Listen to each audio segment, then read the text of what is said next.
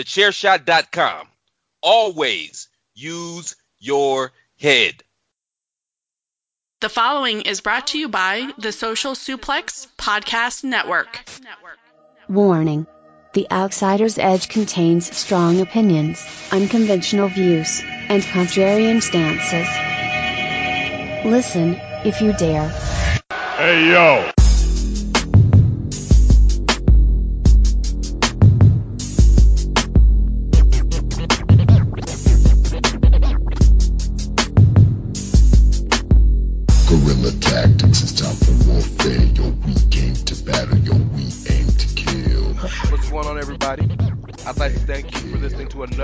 Episode of The Outsider's Edge. It's your boy, once again, Rance aka Rey Cash, and I am here after a very busy Survivor Series weekend.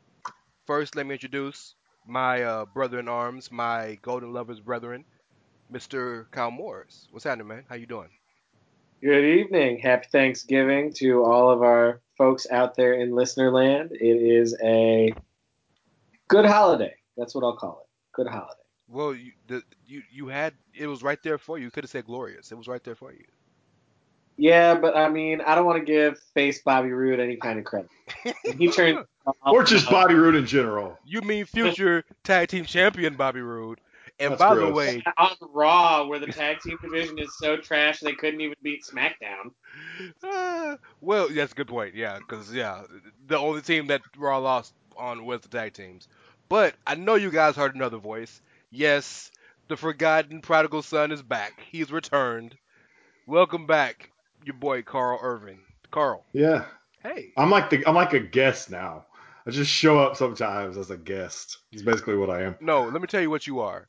You are, you're Stephen A. when he's in studio. Because that should never happen. okay. never pretty good. Yeah, it does. Yeah, that's Always out on assignment. that's amazing. I didn't even think about that. That's really good. That's a good. That's solid. Thank you. Yeah. Uh, wel- welcome.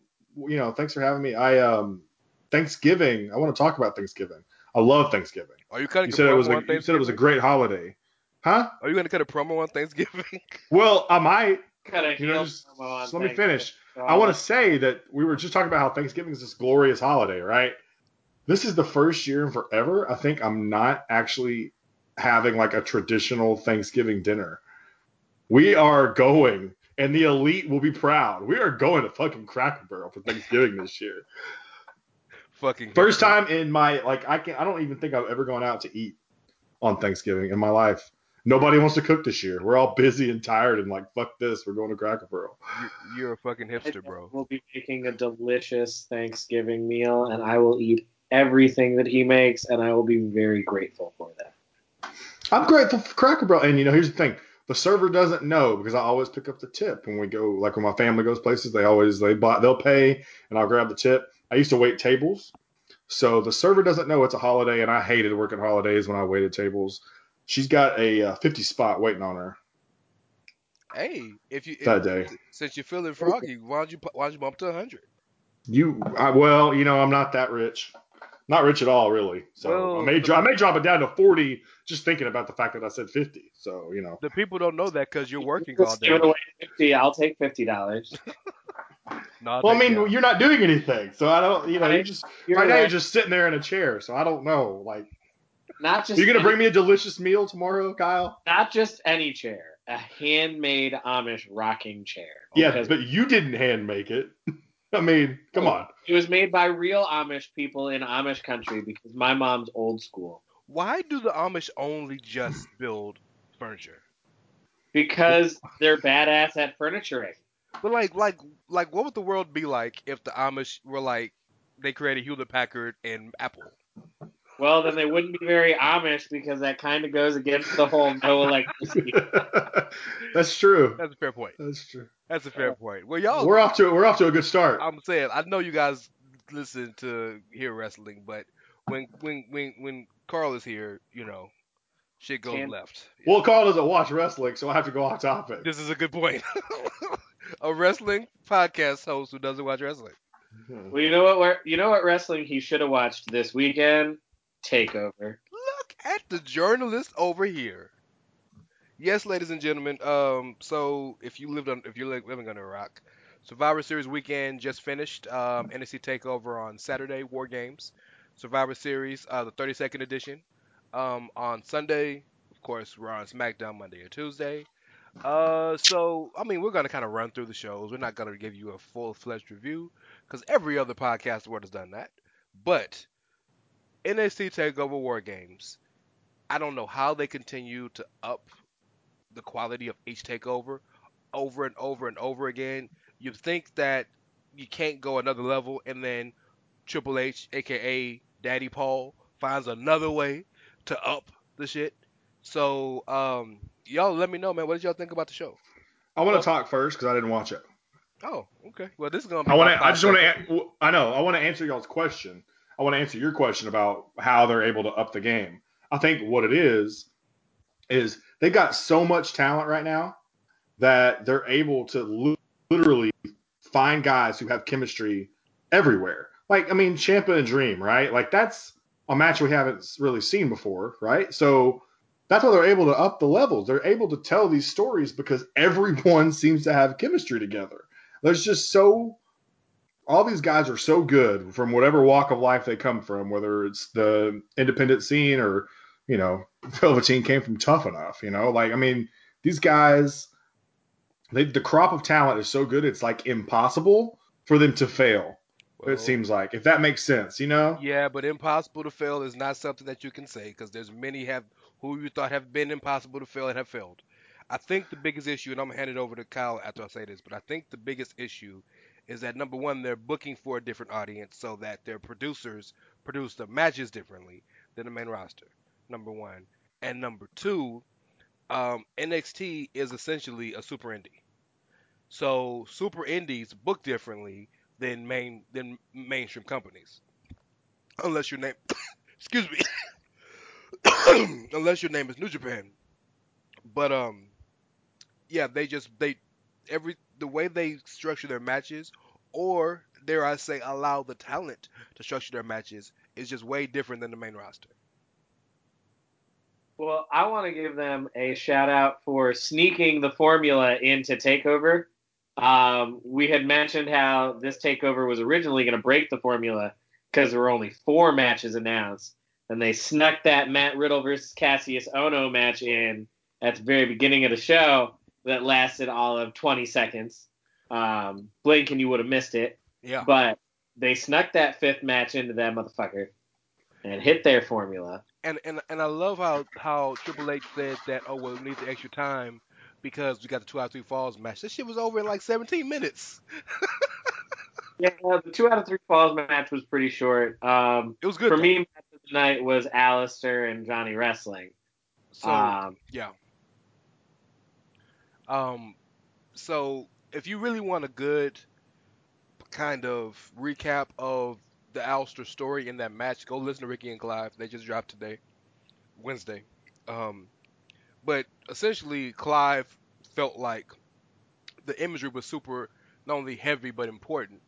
That him coming out with the demon, uh, with the uh, horns, if you will, and one of his uh, boots had demon horns on it was essentially him saying, "I still have one foot in hell," and Johnny saying that you know, uh, I'm sitting, I, I was scared of the dark, but I'm starting to like it here, and Aleister, being almost a satanic priest was like, "No, son, you're not ready to be in the dark yet," which is why he hit the coldest line ever spit in a wrestling ring. I absolve you of your sins and he black massed the heel out of Johnny Gargano. He literally black massed the entire alignment out of a wrestler. It's it much and think about it, the black mass it the, the imagery is so powerful if you put it all together. And yeah, that that I'll never forget that match.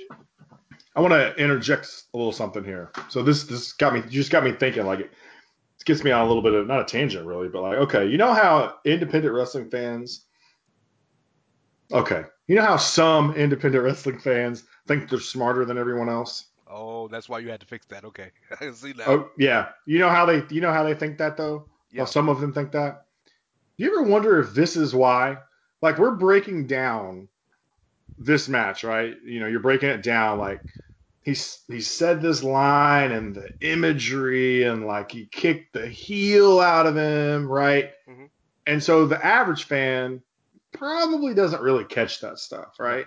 And I think that's that's why independent fans think they're so damn smart is because they see this and they're like, "Oh, the message. Look at the message." You know what I mean? And I think maybe that's what gives them that that willingness or that um I don't know what the right word is, but that want to Mhm. to when someone who's a casual just says one thing, they're like, "Oh, blah, blah, blah, blah, blah, blah," you know, and just start rabbling on about whatever the case may be and why they may shit on like an average fan for not being a real fan, quote unquote, or whatever. I don't know, like it's just a connection. That like when you said that, it kind of clicked in my head, you know. Yeah, I'm sure that plays a part, but also, let's just say diehards, not independent fans, but diehards. I think it's more of, of a diehard thing. We look for that shit. Right. We're looking for the extra little piece. You know what I mean? Right. You you feel me? Like Kyle, like when we see, especially like, so you're notorious for explaining um, New Japan feuds to me, and how even though they don't have any episodic way to, to, to follow storylines. You have to look at the little subtleties in the matches, before the matches, after the matches, in the press conference, in the entrance, like the little subtleties, and or, or in the match, they'll do a little spot or something that, and so, and that's not something that you're a regular fan would think of, but because we're diehards, we look for that shit. You know what I mean? Sure. I just don't think it like it necessarily gives the license for people to be dicks. Oh. just because you know they oh I noticed this one thing and now all of a sudden I'm gonna shit on you know Joe Blow number one who's like oh NXT Takeover was cool you know like I mean it's just that's just kind of something that got me thinking about just now so But, alrighty but Karl, I'm smarter than them, and my opinion matters more. I know that's that's my whole point that's that's what I'm saying I, I just wish there weren't so many smart fans out there that are dicks because like it, it hurts the community as a whole when like you come at people with that whole like I know more than you about this, that, and the other. It's cool to know shit, just don't like put yourself on a pedestal. That's all I'm saying. I think that thought process jumped the shark when we thought we knew more than the actual fucking wrestlers who wrestle. Right? No, that's when fair. it jumped the shark. People like 'Cause- people, people who do that shit drive me fucking nuts. Yeah. Like, you only know so much. Stop armchair quarterbacking. Yeah, the spot you did was wrong here. You should have done this. Bitch, I did the spot. What are you talking about? um uh yeah, but Aleister Black Johnny Gargano was not only tremendously powerful from a story perspective, but as one of the hardest hit. That might be the best striking WWE match in years, maybe ever. Cuz the striking was impeccable. It was brutal, it was dangerous. I felt like I needed to take a few Advils after the match because I was hurting just watching them. Um, there's a part where Johnny Gargano does a dive, and this was his second dive of the match, and Aleister catches him with a flying knee as he's diving, and there is no way to to to catch that shit. That's straight knee on jaw, and like, whew. Um, yeah. So you think that's the best match of the night, Kyle?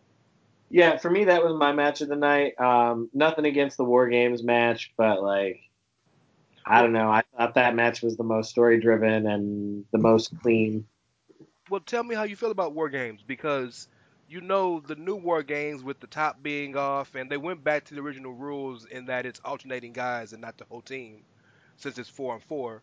But you know, with the top being off and allowing for a lot of high flying, even though that's where the business is now, a lot of older fans who watch the old school um, War Games, like in the '80s and shit, kind of got issues with it. What did you think?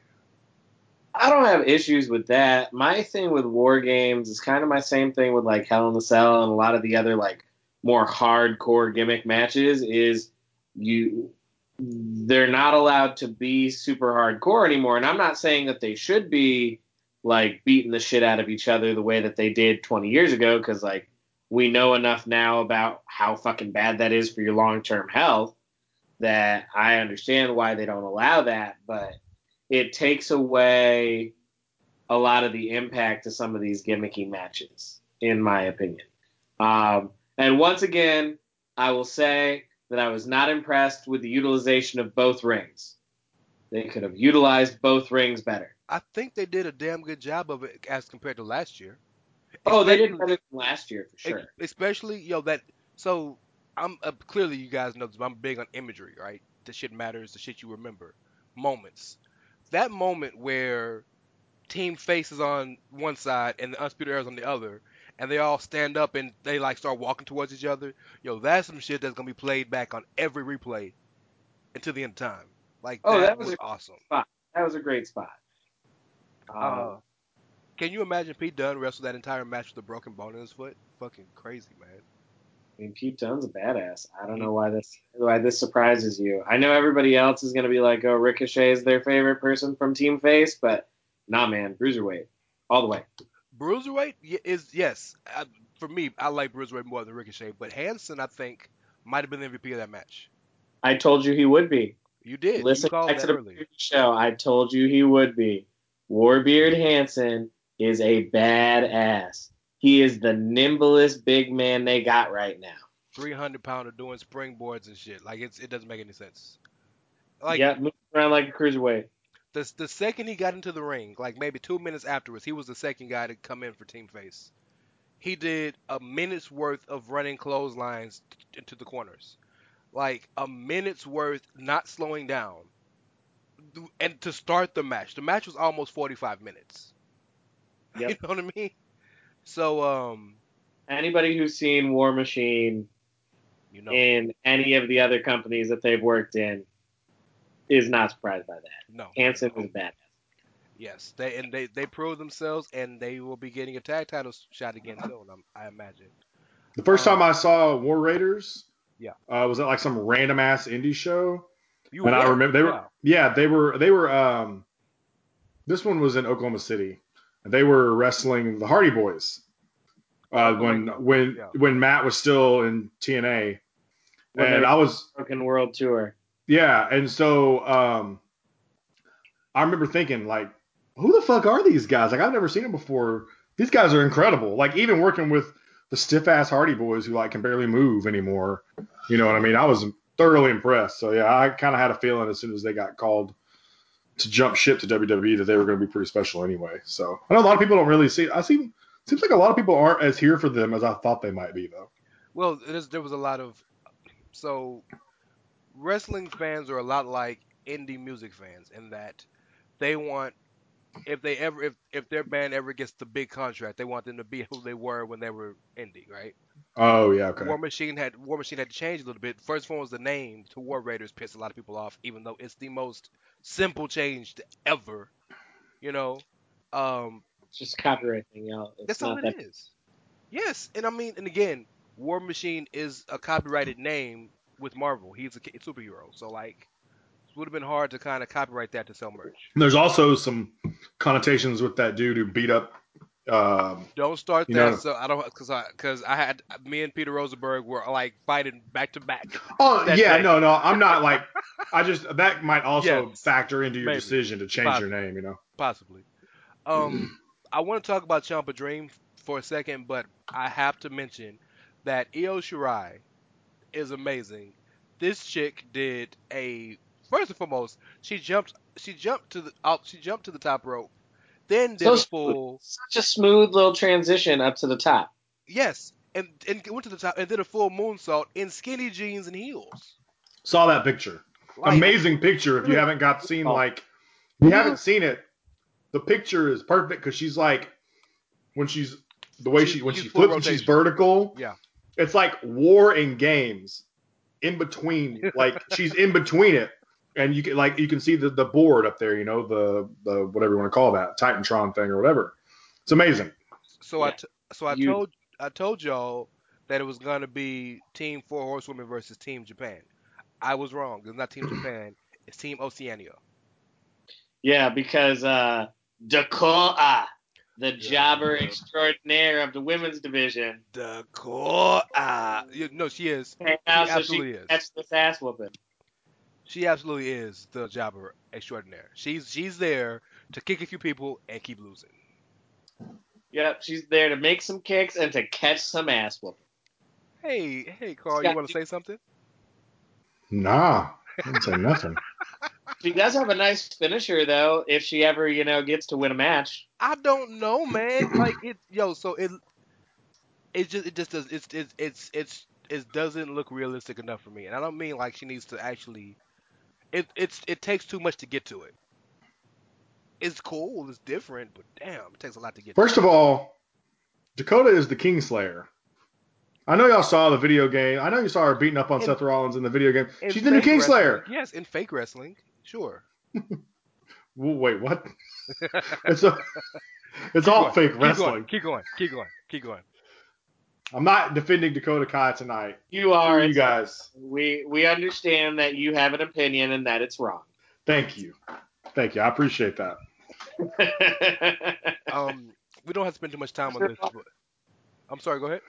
I was gonna say it's not his fault. We all know that only one per or one group has the correct opinion on everything. And who is that, Kyle? The top. Independent wrestling fans. Oh, please no. no, God no, No. no. Tongan. They're Yeah. right. We're wrong. This is we love them. this is the point of the show where we defer all seed, all everything to the Tongans. Yes. Yeah. No smoke wanted. None. Um, we don't have to talk about this too long because you know, Takeover was great. You could say you, you could just keep talking, just gushing over it. But I do want to talk about a little bit about Ciampa and Dream. Uh, just little things in that match. We all know Velveteen Dream was a star. We know that.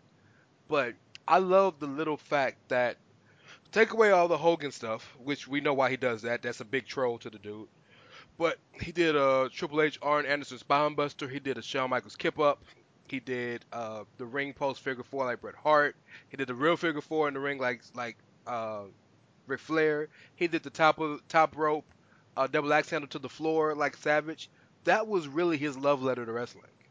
He just said, "I'm just gonna like." I was waiting for him to do a Stone Cold Stunner. Well, and I'm just I, I know this wasn't part of that, but I just will say that I mark out for his uh, rolling Death Valley driver every time. The Every rolling- time. That. Love it. I The love rolling move. Death Valley Driver and the uh, spinning, flipping DDT. Yeah. Excellent moves. Yes. I have a question about Dream though, while we're kind of on the subject. First of all, two questions. Mhm. With Dream, he's done the Hulkamania thing, and now he's done Hollywood Hogan. Mhm. Of course, they were in LA. You know, it makes sense for him to do Hollywood there. But my question is, we know that Hogan appeared last at Crown Jewel. He's been around recently. Um, and they let obviously Dreams. I don't. I don't feel like Dream is walking out of the curtain wearing that attire without getting a check marked by somebody. So it feels like, like if he's trolling Hogan, I'm just curious who else in NXT doesn't give a fuck about Hogan's opinion that allows that to happen. Because I feel like it. I mean, Triple H. I don't know. Like I don't. Well, can I answer that real? Uh, Kyle may have something to say, but I want to answer that. Number Yeah. one, Triple H really believes in artistic, artistic expression, so he lets them do pretty much what the fuck they want. Number two, the fact that you said that they can't just walk out there and nobody knows is not true because remember when they were in Brooklyn and they had called me up Vince on his ass? Nobody knew about that. Yeah, that's fair. But I mean, you, when you walk through that curtain, though, someone sees it. I guess Yeah, maybe but it's just too late. It's too late Yeah. at that point. You about to the other thing I wanted to say about Dream is we've talked about this before, and I think you and I have we've all kind of agreed that it doesn't really matter if Dream wins really because of who he is. But do you think that'll play well if he ever win? Not not if when he moves up to the main roster. Like, do you think that it's going to play well that he's going to like be in all these matches, but never really gets the better of anybody? well, I think it works at NXT because of who he is. I think, but I'm wondering how that'll translate. Right what your guys' opinion is? Alignment change. Or uh, at least a formal alignment change. Right. Yeah, he, he's he's full on baby now. I think the issue is is is is twofold. Number one, what is the character's motivations? Right. That's a big part of it, right? Before before he turned face, if you will, whether it's pseudo face or de facto face, whatever it is, he just cared about the spotlight. Right. Now he seems to care about actually winning. Um, so that's one that's one thing. And number two is how does he lose? That matters. You know what I mean? Sure. Because Yeah. You're no. getting screwed over and over and over again. Like, I don't think it's that big a deal, but like the way he lost he he took him to the limit, but the way he lost that night, it looked like he just barely lost, but it was still clean as fuck. Right. You know what I mean? So I don't think he's devalued in the eyes of the fans. But and then you know what? This this group of fans nowadays, bro, like Johnny Gargano never wins. That's true. Yeah, no, I'm with you. You know? I'm just, I'm just to me, like I still think of it in my my own mentality. You know, like I don't really care about wins and losses that much, but I do think you know you kind of like he's got to he's got to hit the, he's got to hit it big at some point. Like I don't think it's just going to continue to be. does though. He wins more than you think he does. Like I think he's like two and two at Takeover or something Four, like four. that. Right. Four. I mean, okay, so he only won two out of four, but still, he wins every now and then. Well, I mean, I'm sure he wins on NXT, like the actual show, quite a bit. My my problem when with this when you expect him to win, he wins. Yes, my problem with the takeover matches is that he he the two people he beat were Kassius Ohno and EC3. Yeah, yeah, He like he lost to Aleister Black. and Gatekeeper. Yeah, right.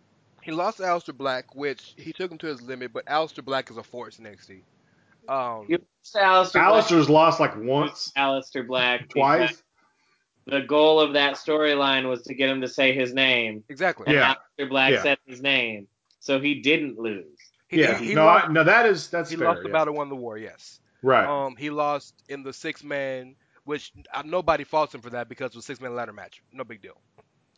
The Ricochet loss, I feel, was the one that was like, I. And don't get me wrong, Ricochet should have won that match, but that match was about, I deserve the spotlight more than you do. And then, of course, he lost this to Ciampa. I mean, everybody's gonna lose to Ciampa, man. Schizophrenic Ciampa, who's talking to the belt.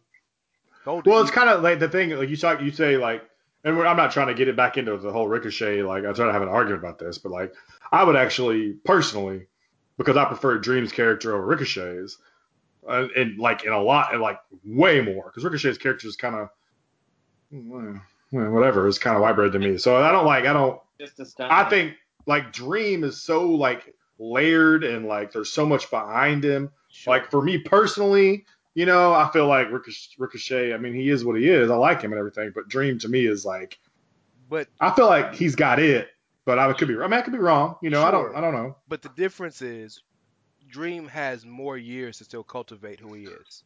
That's true. That's fair. Ricochet is 30 plus years old, and is a Is he is a- really? Yeah, he's he's been wrestling he like he's been wrestling like 15 years.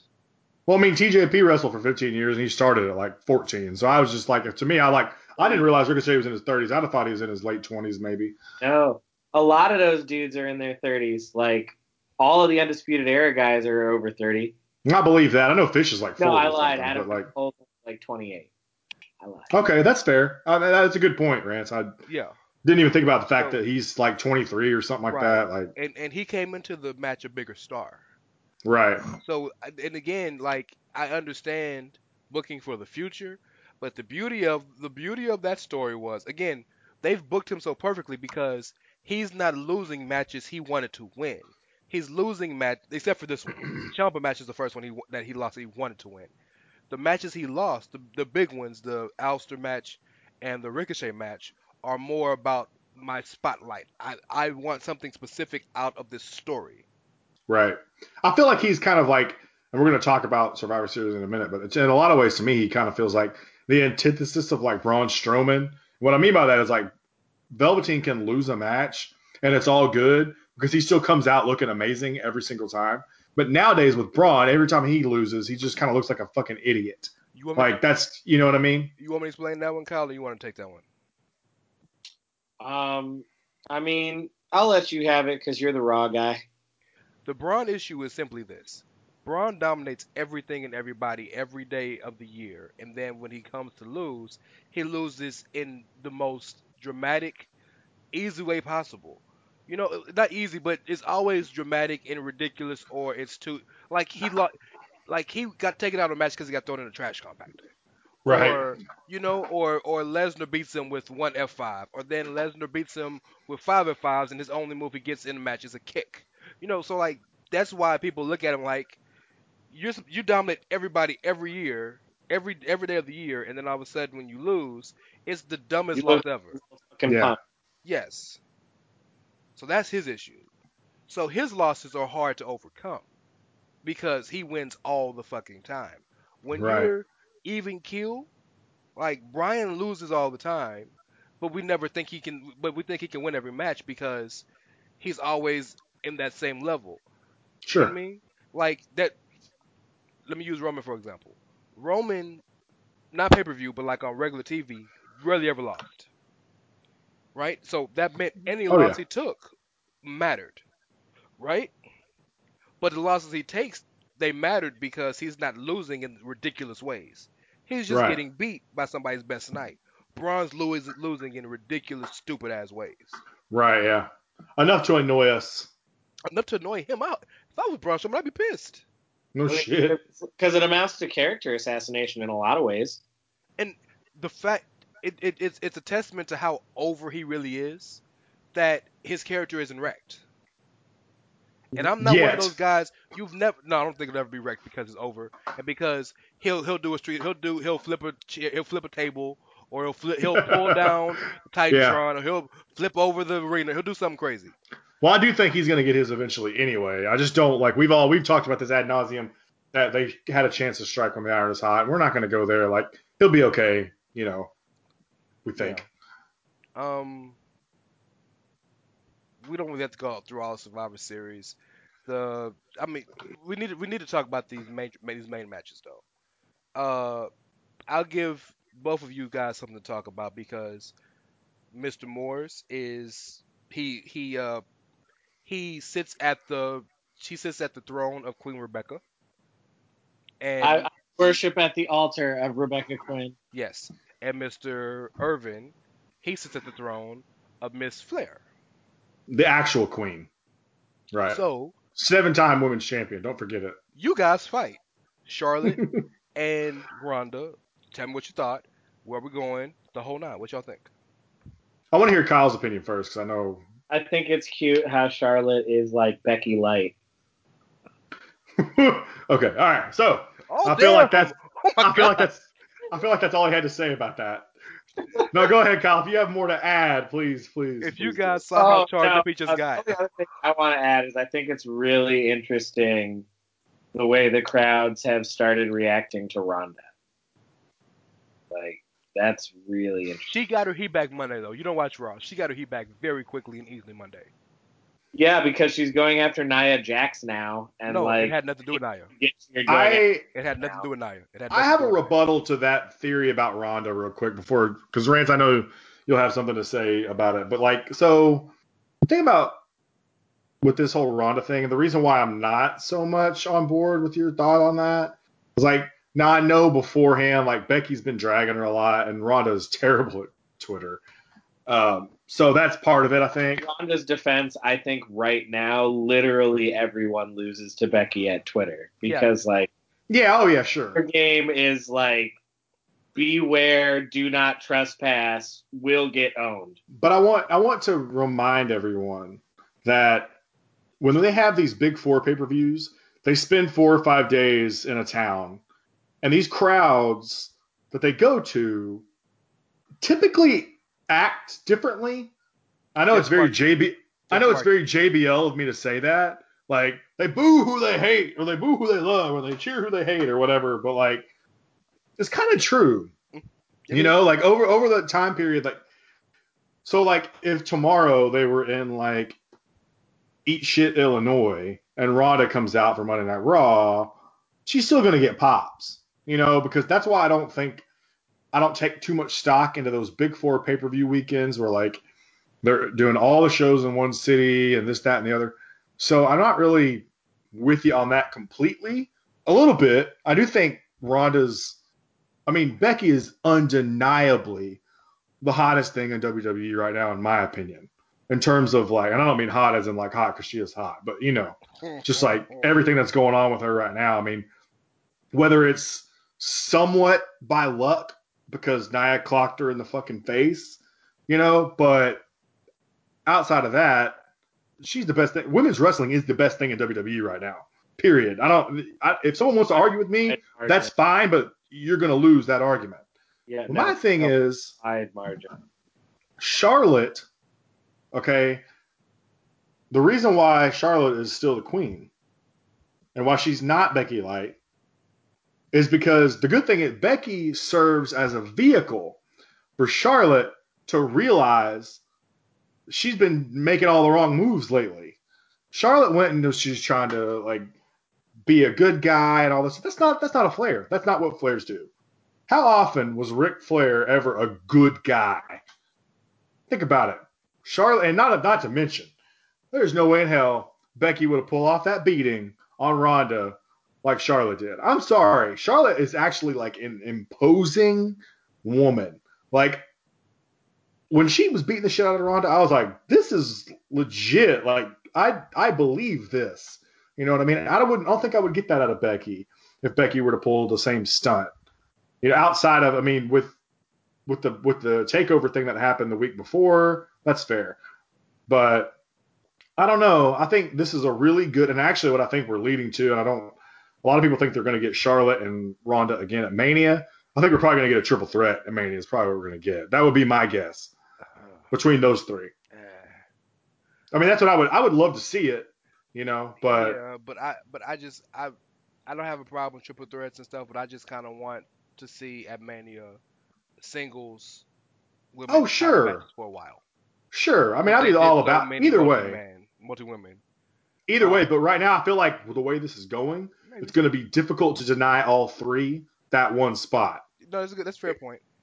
You know, So so let me let me respond to Kyle first. Um, Ronda got her heat back Monday and had nothing to do with Nia. She went out there and she talked about how uh she got her ass beat, she got beat down, but she got back up. And if you're a real champion, then you can't take any days off. You can you got to fight hurt. You got to do this, that, and the other. And she said, "I'm defending my title tonight, so somebody bring it. Somebody better come out here so I can rip your arm off." Corbin Can- came out. Huh? Can I say I feel some type of way about her wrestling on Monday after she did after they did that chair spot on Sunday? That's the so yes, I hate that too. And um, I just got serious Sirius XM radio, so I was able to listen to Busted Open. And Bully Ray went in depth about that. He said that everything about the beatdown was awesome except for the chair spot because she got up. So I'd have rather her that her not step on the chair and crush, and Yeah, crush her larynx. Take that part out of it. Yeah, and it would have been perfect. So I agree with you 100%. I hate that shit too. But um, so she she called out somebody to come out. Corbin came out and said, I, "We can't do this. We're not gonna do this now." And she said, "Well, look, if you don't bring somebody out here to to fight me, how about I just beat your ass instead?" The crowd lost their shit. And Corbin was like, "All right, I'm gonna get somebody, but we're gonna have a new Raw Women's champion." So they come back from break. Mickie James came out. They had a nice little five minute match. Ronda won.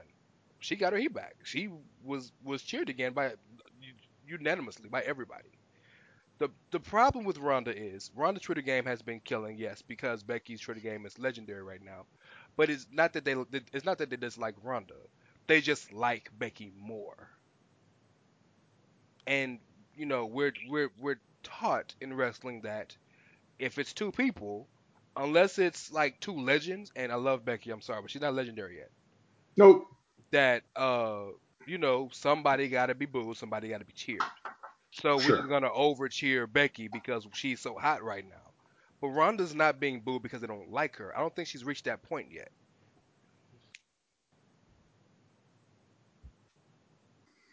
Okay. Um, There's no there's no rebuttal. I'm just curious. I was like, waiting. No, I mean, I, I agree with that 100. percent I, I I think one thing Yeah. that is fair I- to like, Fair enough.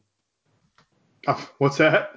That I don't watch Raw enough to care. No, no, that's fair. But I think that the thing is, like, we're talking about three people right now, and I feel like we really should kind of include Nia in this conversation. I'm not saying she No. is on their level, but I feel like I got nod by both of y'all, but like, we're not giving any like. She deserves a little credit here because I think, first of all, the punch thing she doesn't get credit for that because obviously to me that was an accident, but the way they've they're using that to her advantage or the way she's using that to her advantage, I think is extremely important I agree. because sh- you know what I mean. I think it's a good way for her and like because everybody's so sensitive about this stuff. we've talked about this kind of thing before. Like everyone's like, it feels like, why are y'all so sensitive about this? Like they don't realize this is like the best thing that could have happened for Nia, and in a lot of ways, it's the best thing that happened for Charlotte because if Becky doesn't get caught in the face, Charlotte stays the lame ass, whatever she is, doesn't get this opportunity to do what she did on Sunday. I feel like all of this that happens, even though it was by kind of obviously by chance, works out well for everyone. You know what I mean? Can well, first and foremost, Nia is not going to get mentioned because at the end of the day, she's not going to be a part of this feud. When it comes down to it in March, Yeah. April, she's not going to be part of this. Number two, yeah, sure, um, Nia, they, they they've done well with with Garner with taking something that was negative and getting real heat behind it. But you talk about the sensitivity. Let me explain to you why. It's because it's it's favoritism. Because on on Monday night, Dean Ambrose said that the Shield did terrible things, and they all have to own up to what they did. And Roman is owning up to God for what he did in the Shield. Basically, that God gave him leukemia because he did fucked up things. And yeah, Yeah. he got some heat, but like largely people didn't give a fuck because they like Ambrose and they don't like Roman. But Becky gets clocked in the face one good time, and Nia because they don't like Nia and they like Becky. It's all favoritism. Right. It's more of a consistency issue that you've preached for however long we've been doing this show. You know, just be consistent with how if you're gonna shit on Nia for that, we're not gonna not come after Dean necessarily, because who knows who the fuck wrote that for him, you know. But But that's but that's foul as fuck. And don't, and Yeah. don't get me wrong, it's it's wrestling, and I don't. Oh, go ahead, Kyle.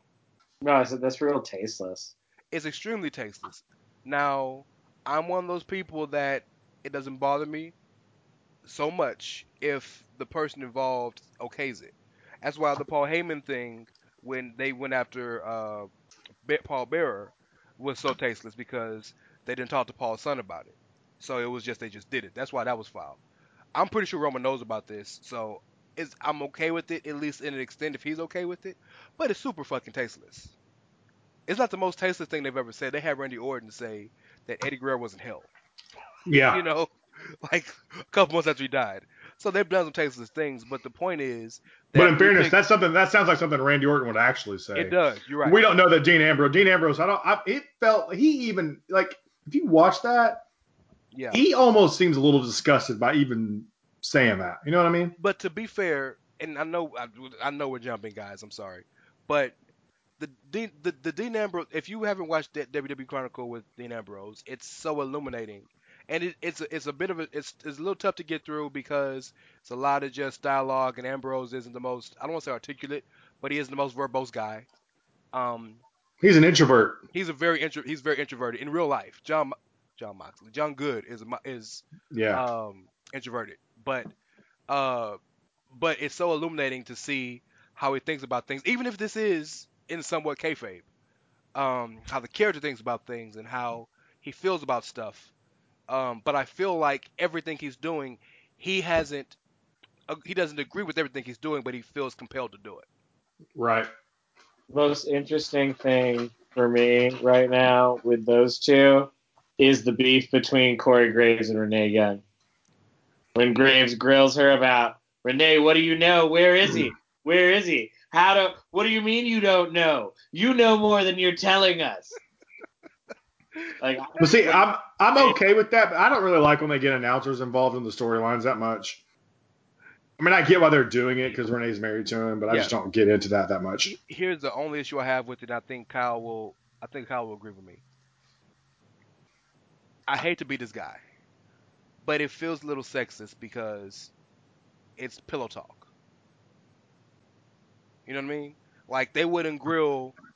So if it was, if it was um, Naomi having a real ass beef with, uh, shit, any chick, any Charlotte, they wouldn't be like, "Hey Jimmy Uso, what's wrong with your wife?" Right. Yeah. You know? And that's the only issue that I have with it because it feels like it's a well, you're a woman, you need to tell us what's going on with your husband.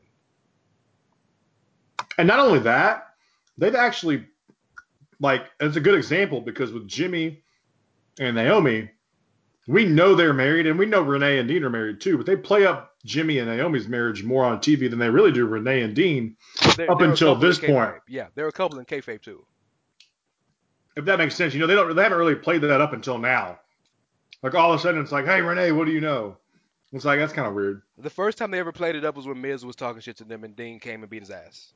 Right? Yeah, yeah. Well, she slapped. Yeah. Renee slapped Miz in the face. Yeah. Yeah.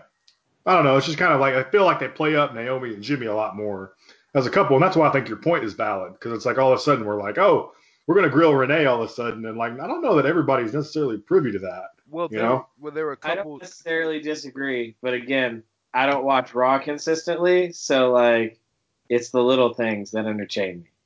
Yeah. They uh, there are couples in kayfabe. There's couples in real life. Jimmy, Jimmy and Us- Jimmy and Naomi have been on screen together as a couple. Right. Rusev and Lana are on screen together as a couple, right? You know what I'm saying? Like there are couples. Ms. Maryse. Miz like if you want to go, yeah. Brie and Bryan when they were together, Cena and Nikki. Like there are there are couples together on screen, and then like there are like uh Rowe and Sarah Logan will never be on TV together. They're not a couple in real life. They're Right. a couple in kayfabe. You know what I'm saying? Tye Dillinger and Peyton Royce. Exactly. They're, Yeah. they're, it's never been announced on TV, so they're not a couple on kayfabe. So for all we know, we're ta- we're we're meant to believe that Peyton and Billie are together. Right. Um, and we just we go we've been all over the world today. Do y'all want to talk It's about my fault. else It's okay. It's my no, it's fault. okay because I mean, if we're being perfectly honest, Raw and SmackDown were both kind of meh this week. They were reset shows. They were essentially reset shows. I do like the fact that, and we we can talk about Bryan uh, and Lesnar for a second if y'all want to, but I, I I- do think it's funny that Daniel Bryan's heel turn was explained as I was in the hyperbaric chamber and I all of a sudden I got I got all my mind back and now I realize that I should be evil. It can't just be. It can't. It couldn't just be that Daniel Bryan's an asshole because he's a vegan or Dan- was a vegan. I love beats. That's all you had to say. We know you love beats. Everyone else hates them. You're a heel now. The end. Like he could have just done that. Daniel but really, Bryan- Daniel ahead. Bryan promo was him turning into Smeagol, That's what it was. referring to himself in the third fucking person, clutching the title and like talking to it. This motherfucker was turning into Smeagol from Lord of the Rings. actually, I want. I do. What I want to talk about though, like I mean, that's all good and dandy. I actually do want to talk about that Bryan and Lesnar match. This is one of the only matches I watched. I know I you weren't. because I had no interest in it. So But that's honestly, you guys get on me about how like you know I don't watch this, that, and the other, and it's unfortunate and it's hard. It, I think it's a little unfortunate that you didn't watch that match because I think if you watch it, what's interesting about that match, and I don't know. I want when when Brock Lesnar dies, if if I outlive him, Damn. when Brock when he oh, dies, Damn. I hope he donates his brain to science because you always hear about Lesnar. Like when Lesnar gives a shit about a match, He's one of the best in the world. it's yeah, he's one of the best, period. And I have spent countless minutes, hours on this show shitting on Brock Lesnar, and this is one of those instances where I can't. Because of course Brock Lesnar was gonna win. Like if you're actually upset, no offense, I don't know if you're upset about it, Kyle. no, But if you're like, Kyle's issue is he doesn't give a fuck about either one of them right now. So he just so and and and I love both of you guys very much, so I accept who you are. But I hate that aspect about both of you guys. If Kyle doesn't care about something, he's just not interested enough to watch it. I hate that. right. But Well here's the thing, I don't care about Bryan or Brock either, but I watched that Would I match. watch it, or would you rather I watch it and then bitch about how much I hate it? I'd rather you watch Well, it and bitch about how much you hate it because if you watch the match, no matter how much you bitch, no matter how much you want to bitch, you'd see that it was a tremendous match. And that's that's my point because I don't care about Brock, y'all know They- that, and yeah, they Bryan can is not your really mind. Things are a lot, That be a lot better than you expected it to be. was so well done. And I think it makes me wonder why I talk about donating Lesnar's brain to science is why does he care so much about Bryan? Does he care about that match because Bryan wanted that match so badly for a while or whatever? It's like a dream match of his. You know, like because he didn't give any fucks in like matches against Braun Strowman, you know, guys like that. Some ah, I thought he enjoyed working with Joe. I thought you could like he let Joe get some That's shit in. That's true. Maybe it- least. maybe it is just Braun. Maybe he just doesn't like Braun. Maybe not. But the thing is, like, the thing that was that match is so perfect because in no world are you thinking Bryan is going to beat Brock Lesnar. Of course not. But the way the match was structured so that he could have a shot was really, really good. I really, like, I just thought it was perfect. And so it makes me just wonder about Brock Lesnar sometimes. It's like, I hate you because you don't, you're not here that much, and Paul Heyman cuts the same fucking promo all the time, and you don't say shit. But then you have this match against Daniel Bryan, and all of a sudden I'm like, damn, if we got this Brock Lesnar like every time, and even if it was only once every couple months, if we got this Brock Lesnar, I would be so on board with the Brock Lesnar title reign. You, you know what it reminds me of? What's that? And I hope this is a fair analogy. It's probably not. It's probably off in some way. Somebody's gonna say that, but um, Lesnar likes fighting smaller people because he can bump for him and they can bump for him. Sure. Right. It reminds me of Undertaker, like in his in the middle of his career, because Taker always was made to fight all the giants and had to be the bumper. Yeah. Taker's best matches are with guys smaller than him, Sure. Mysterio and Guerrero and Angle and um, Michaels and even to an extent Triple H, because Tri- Undertaker essentially is this is gonna sound crazy as shit a seven foot cruiserweight, right? Undertaker In a lot of ways, yeah. Undertaker's best the best thing about him as a wrestler was he was more he was so much more agile and nimble than he should be for a 6'10 320 pound dude mm-hmm. Absolutely. which is why those Sure. matches are so great so i feel like with brock when he has to fight a bigger guy it has to be power brock and i gotta do this and do that but when he wrestles aj when he wrestles bryan and he truly respects those people as wrestlers and people and, and i think people i think he really does like like those guys like he'll bump he'll bump his ass off for him. Like when he hit the Busaiku knee, like he flew across the damn ring. Yeah. Well, the whole thing is, I mean, when Bryan was hitting those kicks while he was just down on the ground, and Bryan hits that one kick in the face, and that second kick in the face, Brock sold it like he just got hit with a brick. And I'm and, like, all right, you know, like, and can we say this? And Rick is gonna hate this. I'm sorry. When when he gives a fuck, we've admitted that he's one he's one of the best in the world. But Brock Yes. Lesnar is easily one of the three best sellers in wrestling. I would not disagree with you at Because all. He sells everything like he got shot. Yeah, he does. I, I I don't disagree, and that's the thing. The thing is, like, I loved Brock when he was in WWE originally. In the beginning, like, uh, Brock was one of my favorites. But like, we as we've all known with this run, they've made him out to be who he is, and so it's just so interesting to see that like he gets in the ring with Braun Strowman, and Braun gets a kick in, and now all of a sudden he gets in the ring with someone like Bryan. But also, You know. that's also the producers producing the match too. And I think I want to say Kyle said this, and I, if it wasn't you, I'm going to give it to you anyway because it was really poignant. But uh, I believe he said that last week that the reason that so many of the diehards are so upset with Brock and how he's portrayed and booked in so much is because if you've seen him when he gave a fuck, then you see how Sure. how depressing it is when he doesn't. That may, yeah, I mean that's it's true for those of us who actually grew up watching 22 year old Brock Lesnar out there, you know, and understanding what he's capable of. You go back and watch Brock Lesnar versus Kurt Angle at WrestleMania, you'll know, Brock, Brock and Eddie.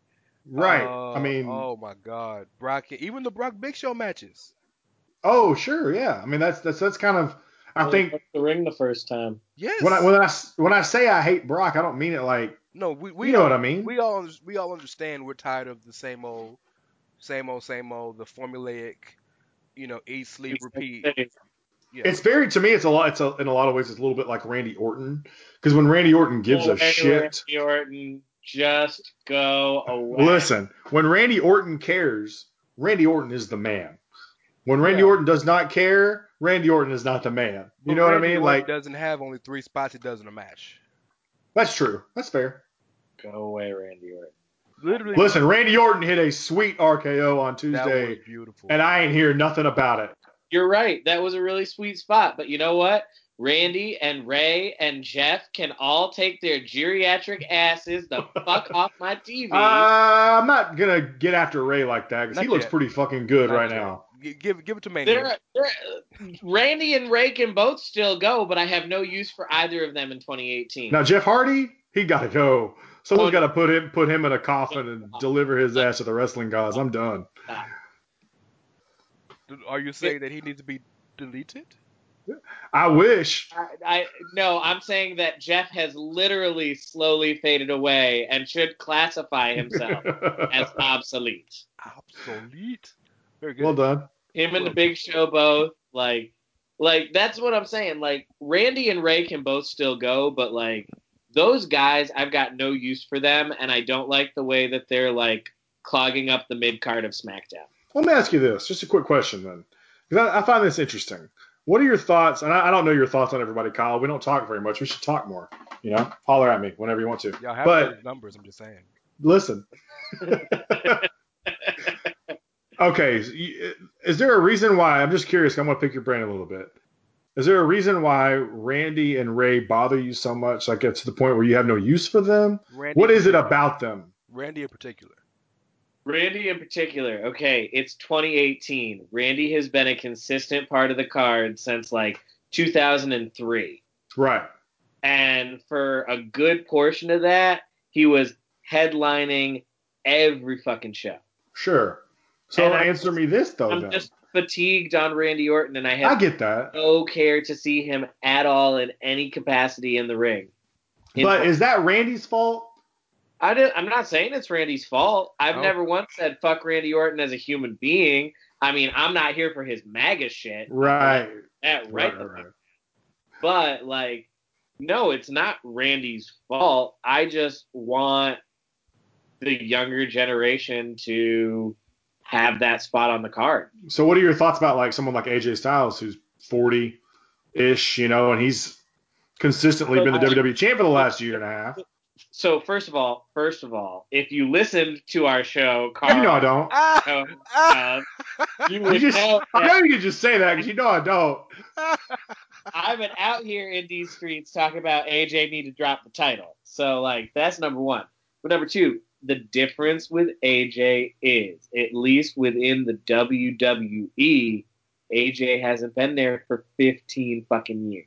So for for you, it's more about just that WWE universe itself more than anything else. Yeah. Not so much the fact that AJ was been Randy around forever. Go to fucking New Japan or some shit. Like, like, I'm not saying that he ever would, but if he were to go somewhere different and like do his same shit with different fucking people, Right. Right. I could be here for that. But I'm done with Randy in the. WWE. Well, I will say this. One thing I don't like about what they do with Randy is they keep him with old hats. So Randy's feuding with Mysterio, and then before that it was Jeff Hardy. honestly is making it worse for me because I'm just like, dude, I saw all of these feuds 12 years ago. But the re- The okay, same so let me be let me. SmackDown. I'm sorry. I'm sorry if I start stopped you. Go ahead. No, I was just saying, like, I saw all of these feuds right now on SmackDown in 2009 because I'm a SmackDown mark. Right. a SmackDown mark since the first brand split.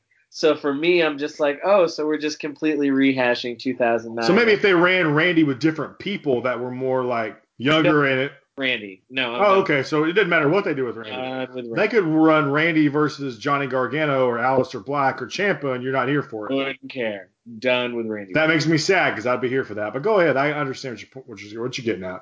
So let me say this and be Rand's in how I'm always always am. Let me defend Randy in just this one instance. This current heel iteration of him right now, I love what he's doing because he essentially is erasing everything that makes all of the fan favorites them. He tried to literally erase Jeff's face paint and his charismatic enigma persona. He was sick of Tye Dillinger doing the 10 chant, so he broke his fingers. He took the mask off of Ray. He's trying to eliminate all of the positive things of all the faces and make Once he them. The truth. I don't know, dog. I don't. may- Maybe he's gonna give him a book and teach him how to, and like teach him. I was gonna say how to read. That's racist. That'd be Floyd him- Mayweather, not not our truth. Come on. Character of himself. Like, let's be real. He I is- really, lo- I think I hadn't really gi- given that much thought to the to what to the way Randy was kind of erasing people. So what you're saying is, if we finally get a good long AJ Styles Randy Orton feud, he's gonna cut AJ's hair, right?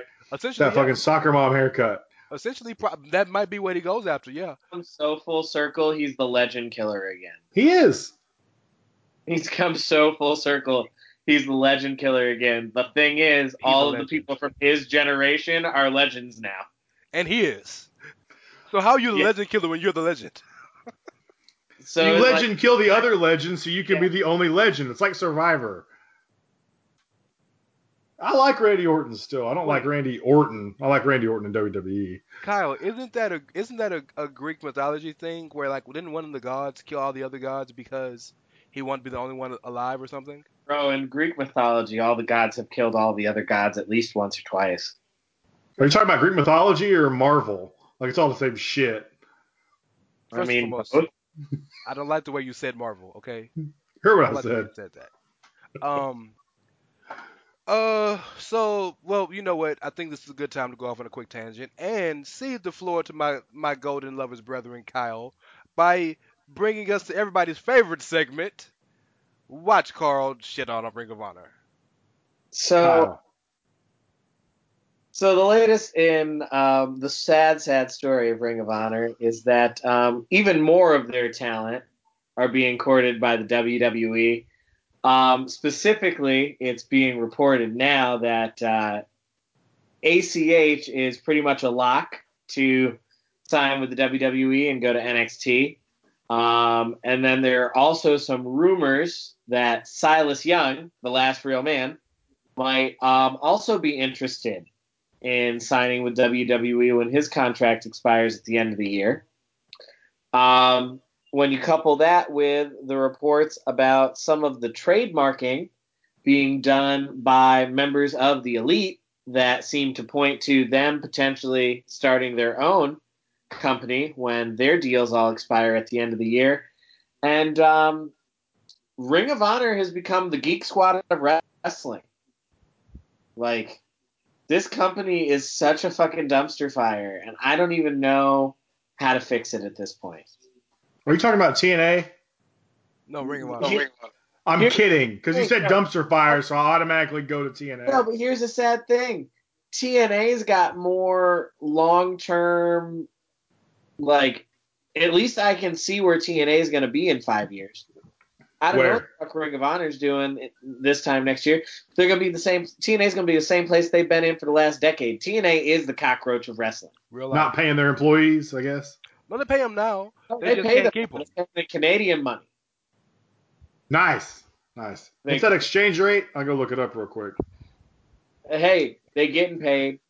Like Ring of Honor is just the people that run Ring of Honor itself. I think know what they're doing, but Ring of Honor is being bankrolled by fucking morons, and they don't know how to properly invest in the company, and so it's being run like like the worst kind of bush league.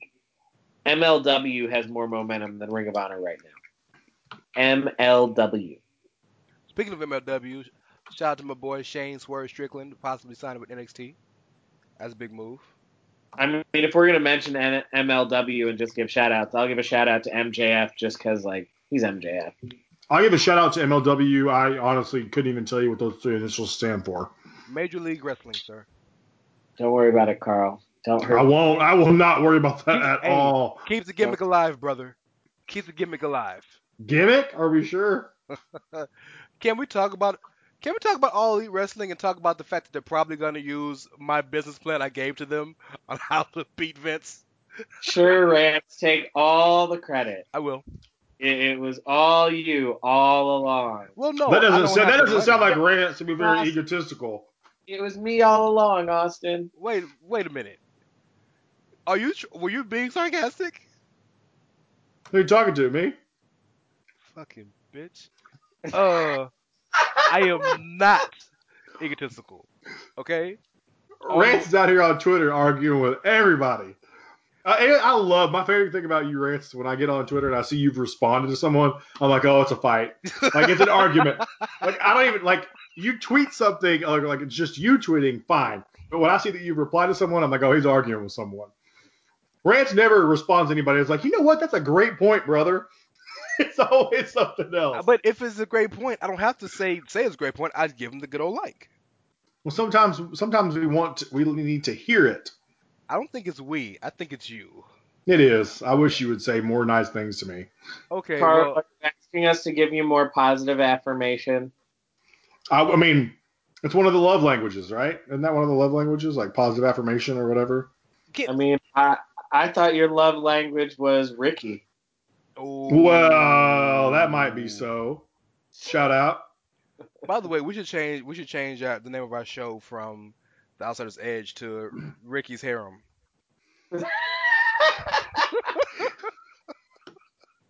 Um, I do want to. I want to talk about the All Elite Wrestling, but I want to talk about um.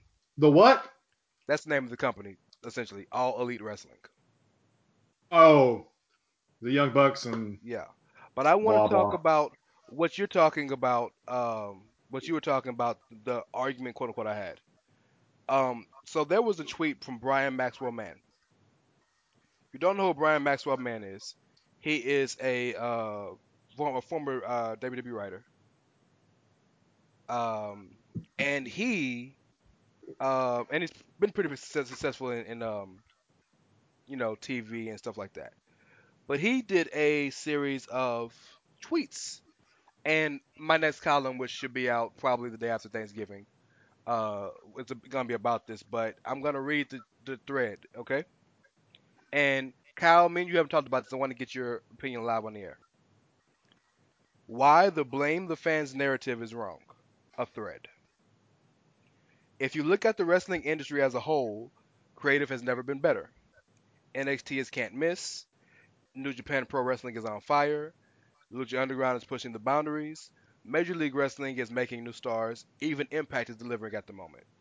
Thanks to social media, it has never been easier for, for a promotion to connect with their audience and get real time feedback from them.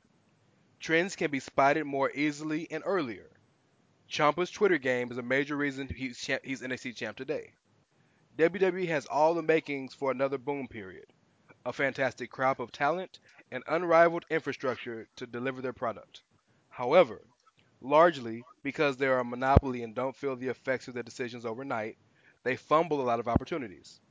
WWE can learn a lot from Marvel. For decades, movie studios mistreated Marvel properties because they knew better, quote unquote, when it came to mainstream entertainment. Complex worlds were reduced to digestible stories because only nerds, quote unquote, cared about all that stuff. Then Marvel started making their own movies.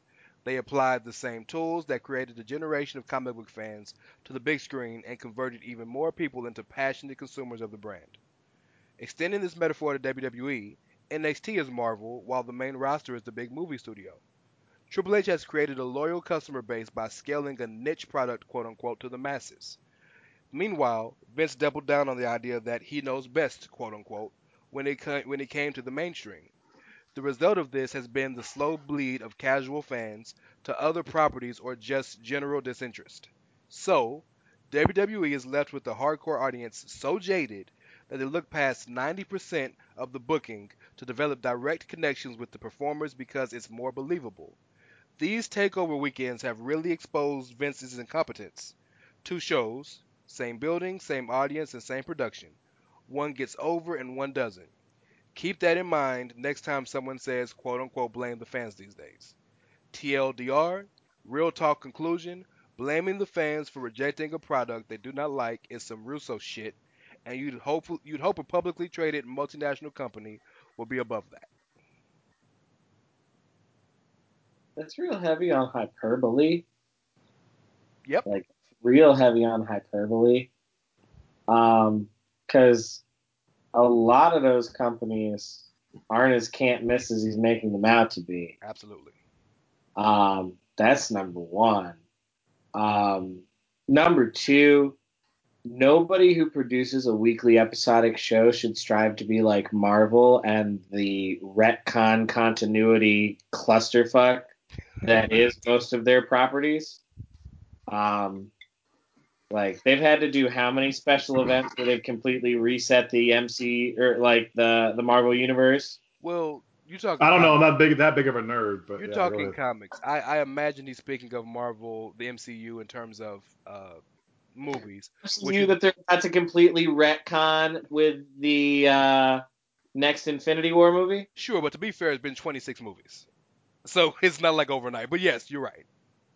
I'm just saying, like, we, You're right, though. You are right. Yes, comic books, comic book worlds can easily be changed.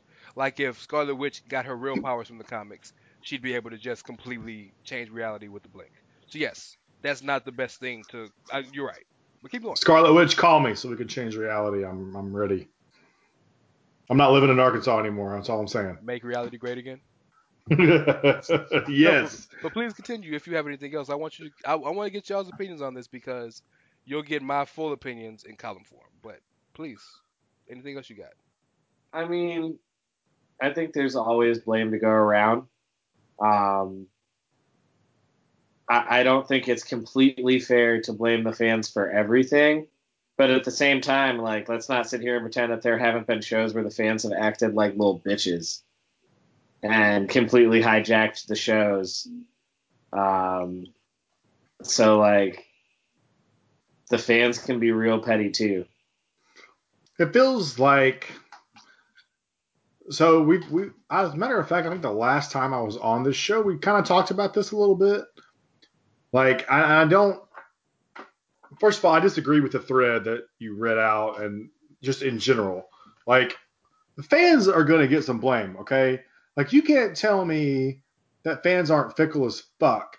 We heard for for how long that a guy like Roman Reigns was actually disliked. People hated Roman Reigns. And then the second, the second he's talking about having a life threatening disease, all of a sudden, thank you, Roman. Nah.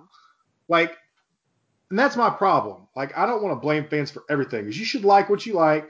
I get it. You paid a ticket, you pay for the ticket. Enjoy yourself. If you want to chant some shit, I don't care.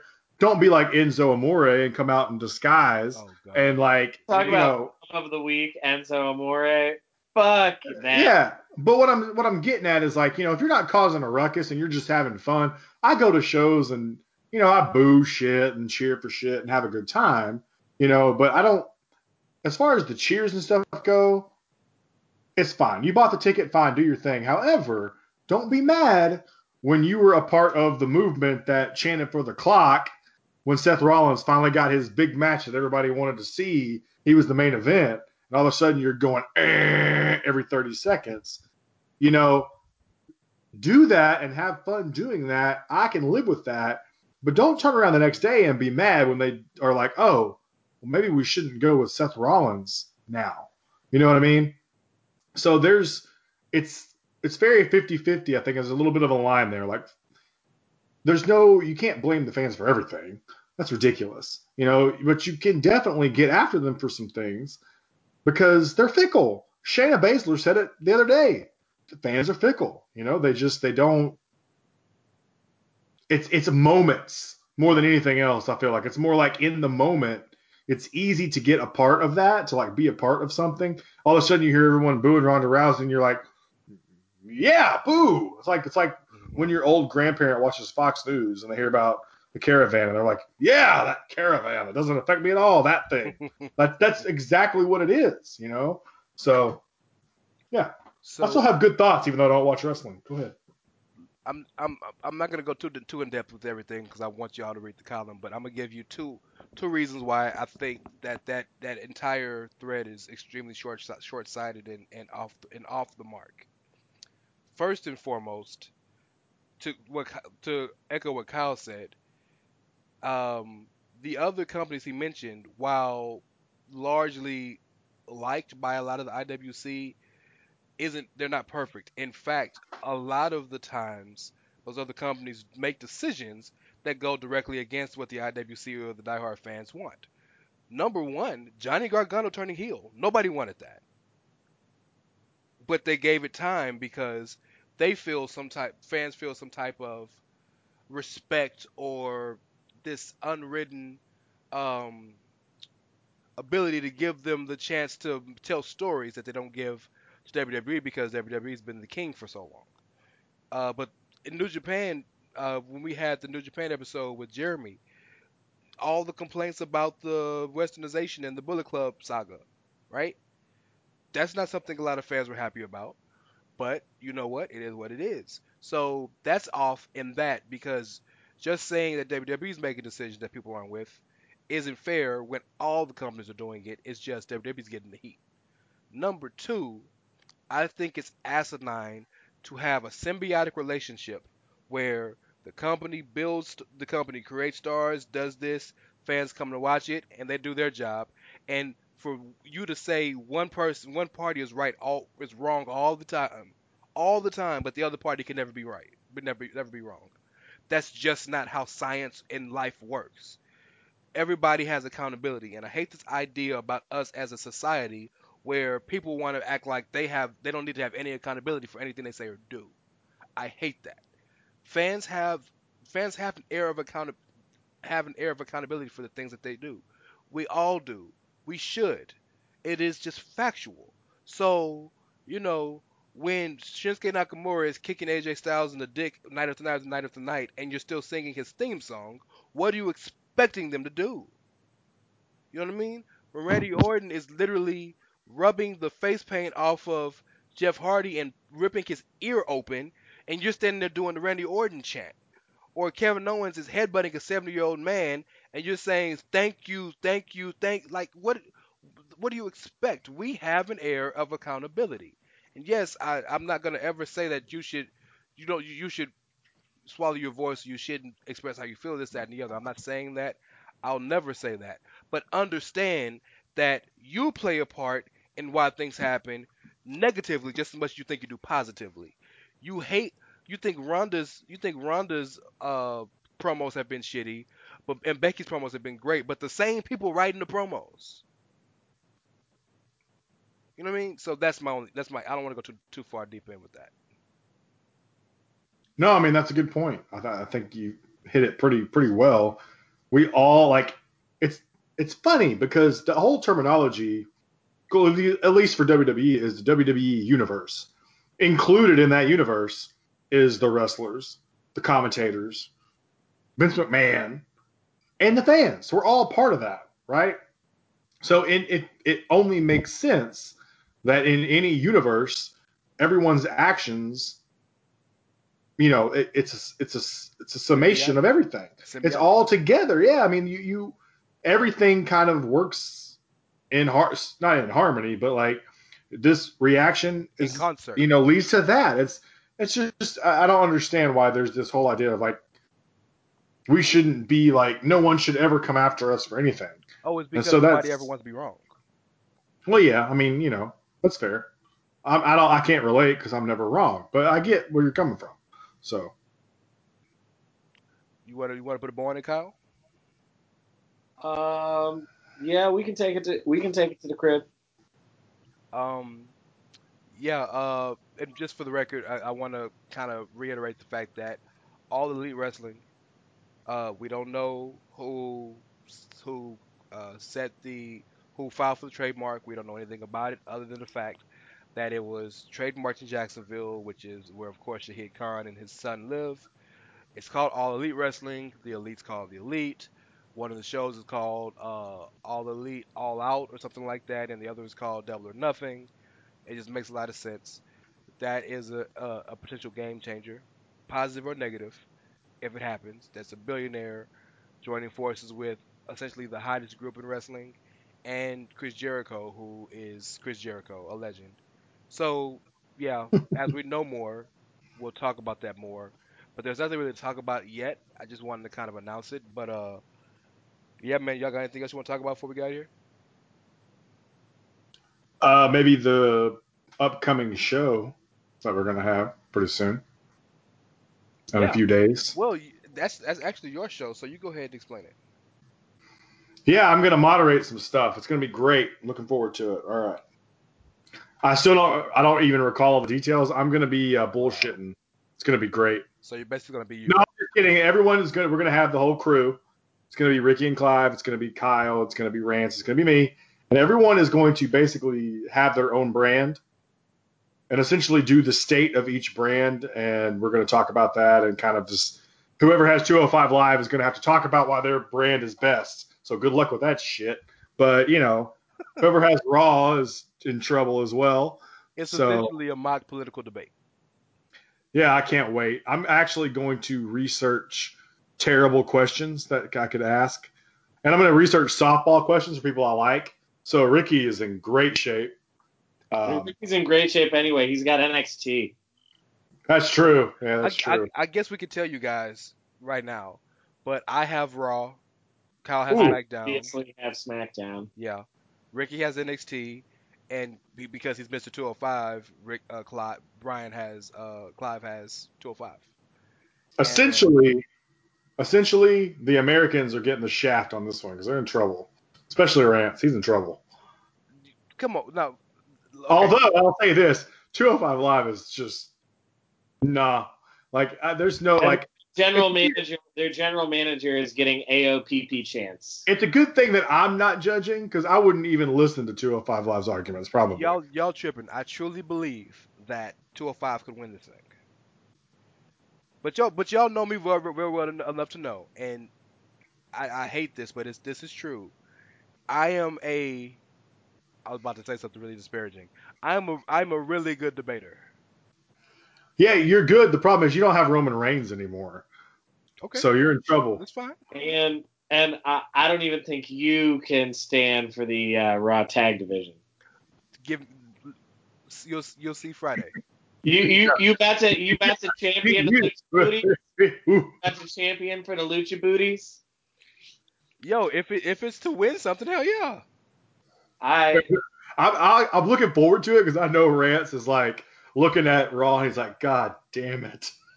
I gotta defend these motherfuckers. I Like, did I people did have talking a couple, about Drew McIntyre, I think, and that may be it. I did have a couple facepalm moments when I was thinking about this. Yes, Yeah, it'll be good. I'm looking forward to that, though. It'll be a fun moderation for the guy who doesn't watch. Y'all are gonna have to convince me to watch wrestling again. That should be the name of the show. Convince Karl to watch wrestling again. we, nobody would ever win. That's convinced true. WWE to book Luke Harper again. Yeah. Someone we needed someone to just defend like just the women's division. That's it. The women of wrestling. I mean, if we just talked the women's division, we would have more fun because the women's division's got all the best shit right now. Yeah. May, maybe next year we'll do divisions instead of shows. That might be a yeah, just something different. Anyways, that's good. I'm looking forward to that. It's gonna be fun. Make 2019 the year tag teams matter again. Yeah, good luck. Shout shout out to the homie Greg DeMarco for his hashtag he's doing save tag team wrestling. I saw that. Save tag team wrestling. Oh gosh, breaking my heart with the tag team wrestling. And it has ebbs and flows. You were just waiting on another transcendent tag team to uh, kind of wait till the undisputed Era is called up, and then it's gonna be a different game. I hope so. Um, well, yeah, we get we got here then. Uh, Kyle, tell them where they can find you, brother. Find me on Twitter at Dr. S'mores. Carlton. was that it? That was quick. Uh, find me on Twitter at Outsider Kervin. I tweet about things that I don't care about. Fuck you, Rance. Yeah, that's okay. That column coming out in the next five years. You know what? I've decided to stop that gimmick because it's never fucking happening, fellas. Like, if I ever write a column, I'll actually say it. I'm like, I wrote one. I swear to God, it's there. Here's the link. I'll do the dots and the, the backslashes and all the. Nobody's gonna believe it. Nope. They're gonna think they're getting rickrolled. Nobody's gonna believe it. I'll get two views. You and Kyle. Well, does I my view count? go because we would be checking to make sure that it's actually there. True. And then you guys could verify to everyone else that it exists. And I I've don't. seen this link. It's real. And I don't know that my view will count because normally I'm your proofreader, so I don't know if my view will count. That's true. Um, you can follow me at it's Rey Cash, R E Y as Mysterio, C A S H as in dollars. You can follow the show at Outsiders Edge SS. We are a proud member of the Social Suplex Network, where you can find at Social Suplex with all the wonderful shows. We are also a part of the Chairshot Radio, where you do what, Kyle? Always use your head. at thechairshot.com. I also host the flagship show of Chairshot, Chairshot Radio Network, Chairshot Radio, which we are starting to do live shows on Sundays, so holla at your boy. Um, I do write columns, actually, unlike my brethren. Um, so I have released two columns that I'm calling the business plan columns. You can find those on Chairshot. I should have uh, the one about this, the thread I mentioned, on Friday check that out. It'll be coming out soon. Um, we want to wish you a happy Thanksgiving. You know, that's coming up. That's kind of big. Uh, if you're a Cowboys fan, let me not say that because I want to keep my viewers. Yep. Um, no, Cowboys suck. Everybody knows that. Uh, Yeah. Am I missing something else? Mm, all right. Am I missing anything? Was that it? Uh-huh. These no, hang- everything. Um, the only other thing we got to tell our viewers is that we here on Outsiders Edge are just some relatively young men out here doing what we can to make it in this world. And if we said anything today that you didn't like, or that you disagreed with, or that got you all up in your feelings, just remember that we're out here chasing our dreams. You've got to respect that. But if you don't, we don't give a fuck. Fuck 'em. Happy Thanksgiving. We'll catch y'all next week.